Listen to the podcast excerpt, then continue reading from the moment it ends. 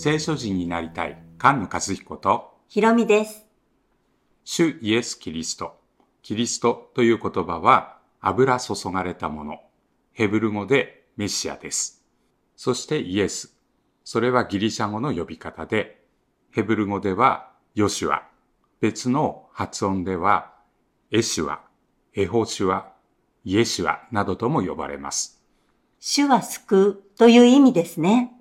見つかいガブリエルが母マリアのところに来て次のように言います。その名をイエスとつけなさい。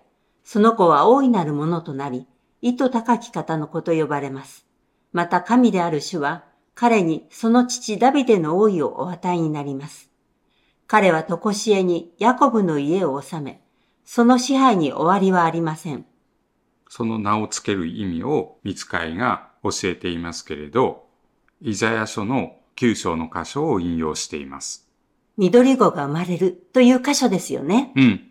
主権がその方にあり、ダビデの王座について、その王国を常しえまでも治める。王の王として民を導くヨシュア。ヨシュアと聞いて、モーセの時代に約束の地に導いていったヌンの子ヨシュアのことを思い出します。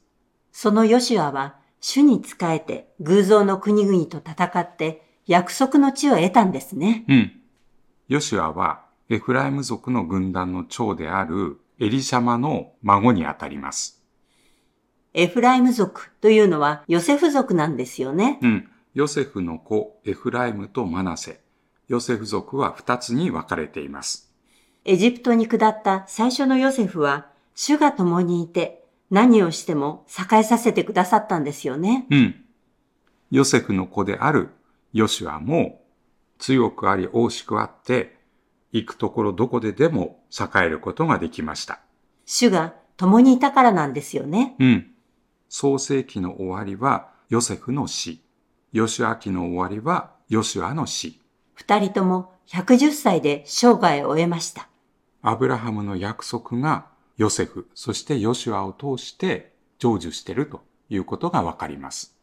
そして私たちの主、ヨシュア・キリストの父はヨセフです。ダビデの子ヨセフ、生まれる子の名をイエスとつけなさい、と夢の中で言われるんですね。うん。この方がご自分の民をその罪からお救いになると言われました。民を罪から救うという言い方を聞いて、特別な箇所を思い出さないかもしれないんですけれど、大祭司を連想しなくてはならないんですよね。うん。大祭司の一番の働き、一年に一度、死聖所に入って、民の罪のための生贄を捧げます。あがないの日、なだめの日と言われるヨムキプールですね。うん。大祭司自身のためにも、民のためにも、生贄を捧げて、不義と汚れに対する神様の怒りをなだめていただく日です。ヘブル人への手紙で大祭司が捧げた罪のための生贄のことを何度も教えられますね。うん。新しい契約では神様は不義を憐れみ、罪を思い出さない。憐れみ深い忠実な大祭司である主イエスは民の罪のためになだめをなしてくださいました。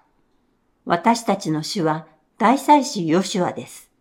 モーセの時に約束の地に導いたヌンの子ヨシュア。そしてもう一人思い出さなければならないヨシュアがいます。預言書、ハガイ、ゼカリアに書かれている大祭司ヨシュアですね。うん。バビロンに捕囚になっていた民がエルサレムに連れ帰られる時に、総督となったゼルバベルと一緒に神殿を再建するように選ばれた大祭司です。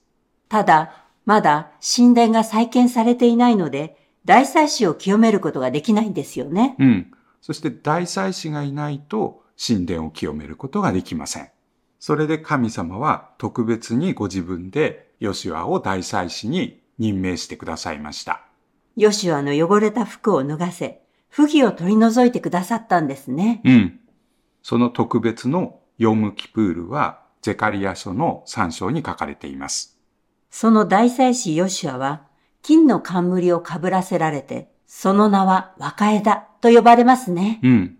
エッサイの根から新芽が生え、その箇所を思い出す新芽、若枝という言葉がここにも出てきます。